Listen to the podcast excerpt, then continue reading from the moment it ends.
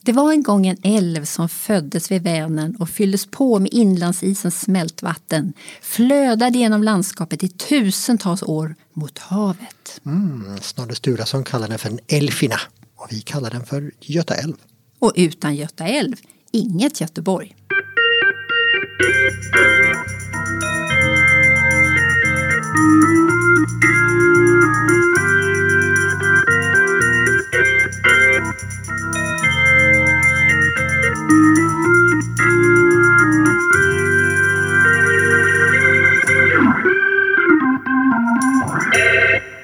Välkomna till En kvart om Göteborg. Jag heter Håkan. Och jag heter Ylva.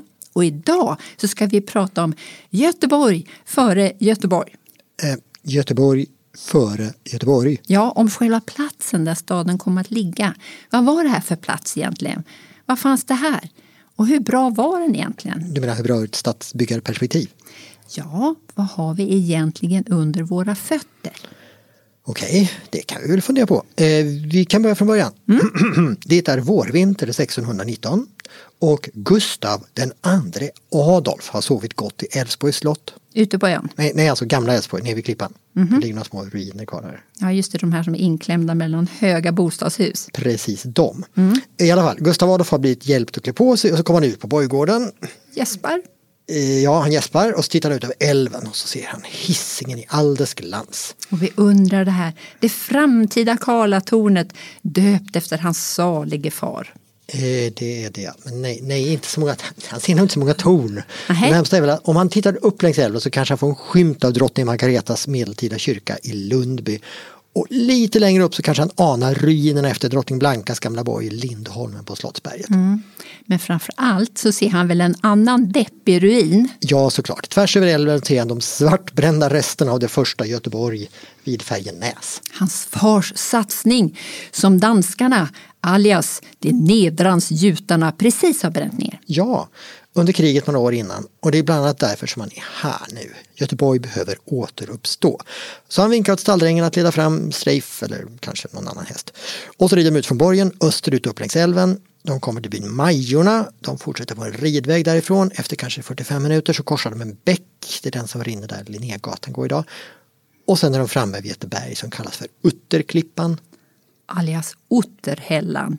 Och där gör ju uttrarna en magnifik hovbugning för Ers Majestät. Nej, Jag är inte helt säker, men, men i alla fall, här- det finns säkert massor av uttrar, det är jag helt övertygad om. Så fort det blir snö så samlas de här så åker de kana ner för berget. Mm. Och på den tiden så ligger ju Otterhällan precis vid vattnet. Ja, så det är verkligen som gjort för uttrar. Men, men, vi, struntar, vi, vi släpper uttrarna. Vid foten av berget så stiger kungen av så börjar han klättra upp för berget. Vet vi det här? Nej, absolut inte. Han lär ju bli rejält andfådd i alla fall. Gustav Adolf, nu har du ingen tilltro till en vältränad 25-åring. Ja, men med tiden blev han tämligen rundnät. Okej, okej. Röd i ansiktet kommer han upp på Otterhällas topp och de går genom den här vintersovande ekskogen där uppe. Och kungen tittar ut och ropar som i extas. Här ska staden ligga! Kanske. Kanske. Men nu är vi ju framme vid själva kärnpunkten. Vad är det han ser egentligen? Vad vet vi om det? Ja, vi kan ju fråga ett ögonvittne. Finns det sådana? Absolut. Får jag presentera Willem Ystalinks. Angenämt. Ha- Ja. ha- Han var en nederländare som dök upp i Göteborg hösten 1624. Och det här är ju fem år senare då, när staden fortfarande var en byggarbetsplats. En lerig byggarbetsplats. Ja. Vad vittnar han om? Ja, är du med? Jag läser. Staden är välbefäst och välskyddad och tål gott att ses på grund av sin behagliga omgivning. Den ligger i en trevlig dal, en mil från öppna havet vid en härlig flod. I staden ligger vid floden två berg, av vilka det ena är 800 fot långt och tämligen brett, prytt med en behaglig skogsdunge av ekträd. Från detta berg har man utsikt över hela staden och älven ända ut till havet. Även som över ängarna, åkern, bergen, klipporna och höjderna som ligger runt omkring. Alltså vilken säljpitch Ja. han får till där. Det här vill man ju verkligen semestra. Visst vill man? Det var ett problem. Han var aldrig där. jo, han stod säkert uppe på hotellen och spejade ut. Men, men han, han hade ju lite av en agenda. Han hade precis kommit dit och lyckats sälja in idén om ett handelskompani till svenska kungen. Så nu var det dags att intressera utländska investerare. Och då gällde det ju att bemöta eventuella fördomar mot Sverige nere på kontinenten. Spännande. Vad är det för fördomar då? då? Ja, att Sverige är ett dåligt, fattigt ödigt, ofruktbart och kallt land med osunt klimat och dåliga lagar och att invånarna är hatfulla mot främlingar och omåttliga i mat och dryck. Mm, och så lägg till lite här om promiskuösa blondiner. Ja, den kom nog några sekel senare tror jag. Ja, okej då. Men Willem han har lite att jobba med och så får folk, för att få folk att verkligen nappa på det här. Då. Ja, han hade sina skäl att beskriva Göteborg och omgivningarna i rosenrött. En trevlig dal med en behaglig skogsdunge. Mm. Vid en härlig flod. Vet du, den här herren skulle jag kalla en dåtidens entreprenörsdrömmare, en typiskt opålitligt vittne. Ja, okej, kanske. Mm. Vi får nog ta till andra källor. Till att börja med, vad var det här för plats? Ängar kan vi anta. Mm. Strandängar, vissa torra och en del blöta eftersom platsen ligger så lågt. Ja, det här är ju faktiskt den lägsta punkten vid Göta älv. Men det här bekymrar alltså inte Gustav Adolf. Han såg väl potentialen. Eh, Ett i runda slängar 2 gånger 2 kilometer stort flackt område mellan älven, Otterhällan och Gullberg. Mm. Som är den här klippan då där Skansen Lejonet ligger på idag. Ja, och där låg ju just då en nedbränd ruin av Gullbergs fäste. I alla fall, större om delen av området kallas också för Gullbergs ängar och den del som låg precis nedanför kungens fötter räknas som Eklanda bys utmarker. Och ängar brukar ju betyda att här låter man till boskap beta eller skörda vinterfoder åt djuren.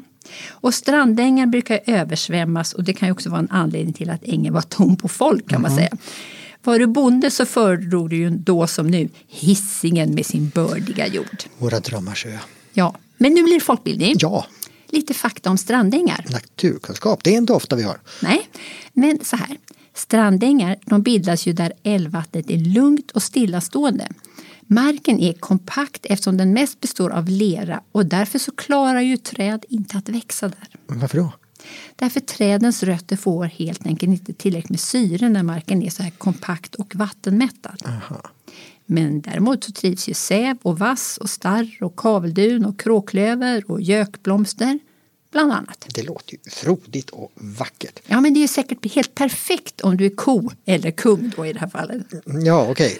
Eh, ja, jag menar, folk bodde ju ändå i närheten i alla fall. De bodde i Älvsborg där borta och i vid Majerna och sen kommer Gullberg. Men eh, det verkar vara lite militärt område. Så fotografering var för, förbjuden. Ja, men försörjningsområde då. Gullbergs ängar för att försörja Gullbergs fästning och nedanför Älvsborg så kom ju slottets laggårdar. Som i Kungs ladugård, Ja, och den kungliga skogen. Slottsskogen. Precis, och sen kommer gården Änggården och sen ligger ju massor av gårdar som Tolltorp och Åby och Högsbo längre söderut och Grimmered och Tranared och Käringberget utåt havet. Mm, som ligger högre upp och där det är bättre matjord. Ja, men även här vid älven så är det ju hävdad mark. Den används ju, även vassen tänker jag.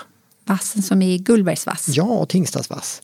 Alltså Göta älv är ju en ganska grund flod så mellan strömfåran i mitten och stränderna så fanns väl ett rejält vassbälte med vass och kaveldun och annat. Mm, som man kan använda till hustak kanske. Absolut. Och sen är ju vass väldigt bra miljö för både vissa fiskar och sjöfågel så det var nog jaktmarker för folk i trakten. Allt utnyttjades.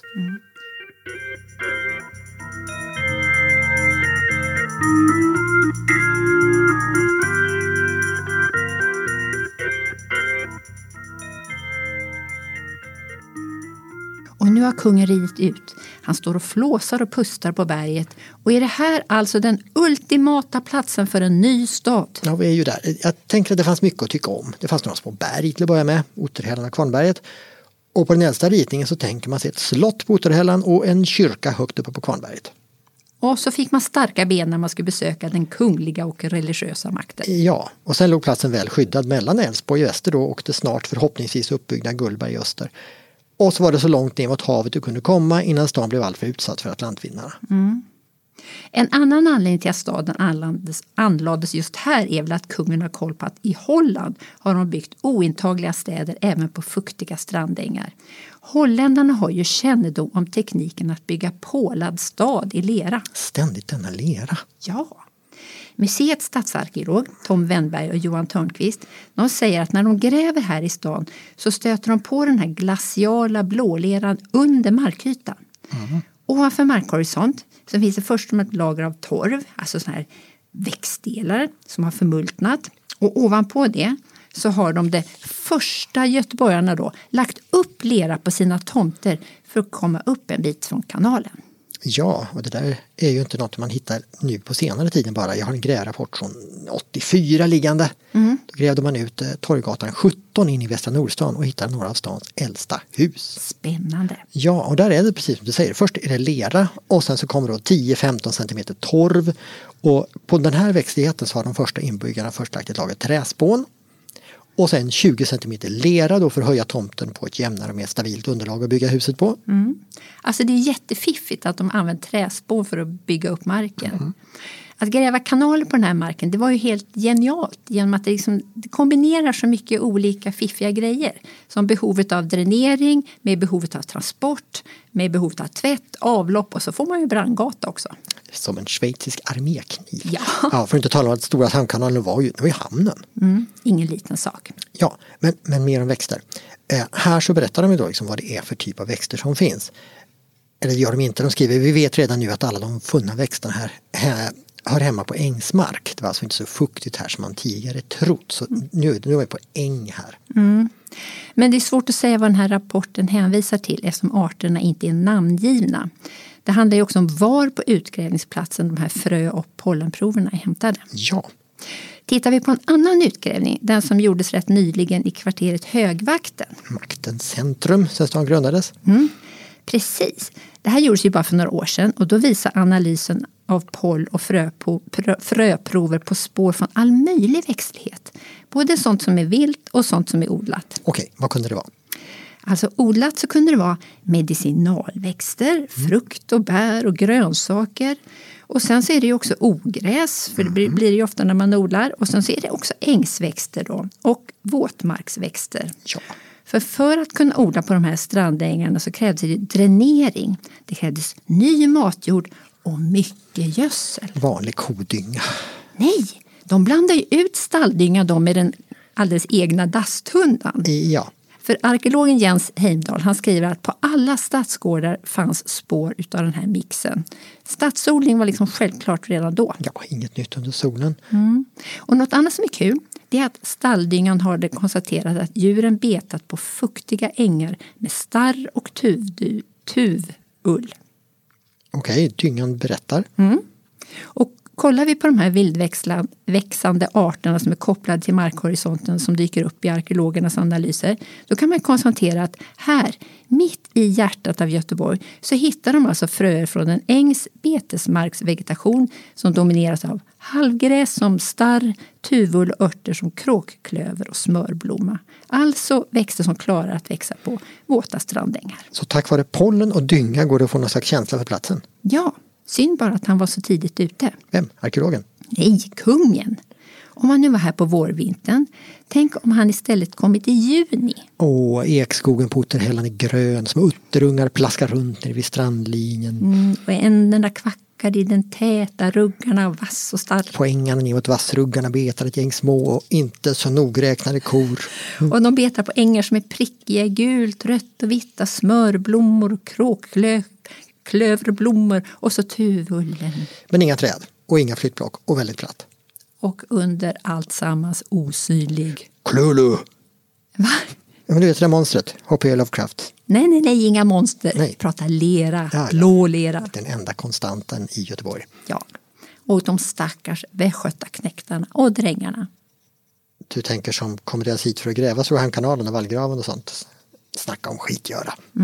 Och så tycker jag lite synd om hästarna. Alltid några djurkrakar som får sitta emellan. Ja, för när grä, knektarna gräver sig ner i blåleran så rann ju vattnet till. Så för att de inte skulle drunkna i sitt lerbad så ordnades ett pumpverk och det skulle drivas av hästar. Som skulle gå runt, runt, dag och natt. Typ. Men de första hästarna var så infekterade utav skabb att de dog. Skabb! Ja, nu- Vi pratar små djur som gräver runt in i skinnet, kan man dö av det? Ja, faktiskt senast 2001 så dog en äldre kvinna i Sverige utav skabb. Ah! Även om hon tekniskt sett verkar ha dött utav uttorkning och Nu utmattning. kommer jag sitta och klia mig under resten av det här avsnittet. Okej? Men en sak som jag tycker är spännande, det är proportionerna Mellan mellan liv och lera. Nej men alltså, 100 meter lera och sen kommer 15 centimeter lager av växtlighet. Mm. Fast det är inte så konstigt. Upplys mig. Istid. Brr. Alltså senast istiden, den inleds för kanske 100 000 år sedan. Och sen är ju det här området liksom ömsom is, gnuggat berg, ömsom havs eller älvbotten. Eh, här är alltså botten i 100 000 år. När tror du att landhöjningen med nöd och näppe lyfter det som är Göteborgs stadskärna ur älven? Oj, ingen aning. Någon gång mellan stenåldern och nu. Ja, järnålder faktiskt. Så bara för cirka 2000 år sedan. Åh, precis när Augustus bestämde att hela världen skulle skattskrivas. Mm, lite dålig timing kanske. Men 100 000 år av is och vatten och så 2000 år av plaskiga ängar alltså. Ja, ja men då blir proportionerna helt logiska. Logiska men inte helt oproblematiska. Och om de vet såklart Göta älv allting. Floden rinner ju in i framtiden. Mm. Genom det förflutna. Ja, och det kanske vi kan lära oss något av. Att tänka mer som älven. Precis. Då tar vi kanske smartare beslut för framtida generationer som ska bo här på Leran. Oj, är det slutord? Se efter älven och den kommer att se efter oss. Ja, men varför inte? Ja, men då så. Tack för att ni har lyssnat. Tack för mig också. Vi hörs nästa gång.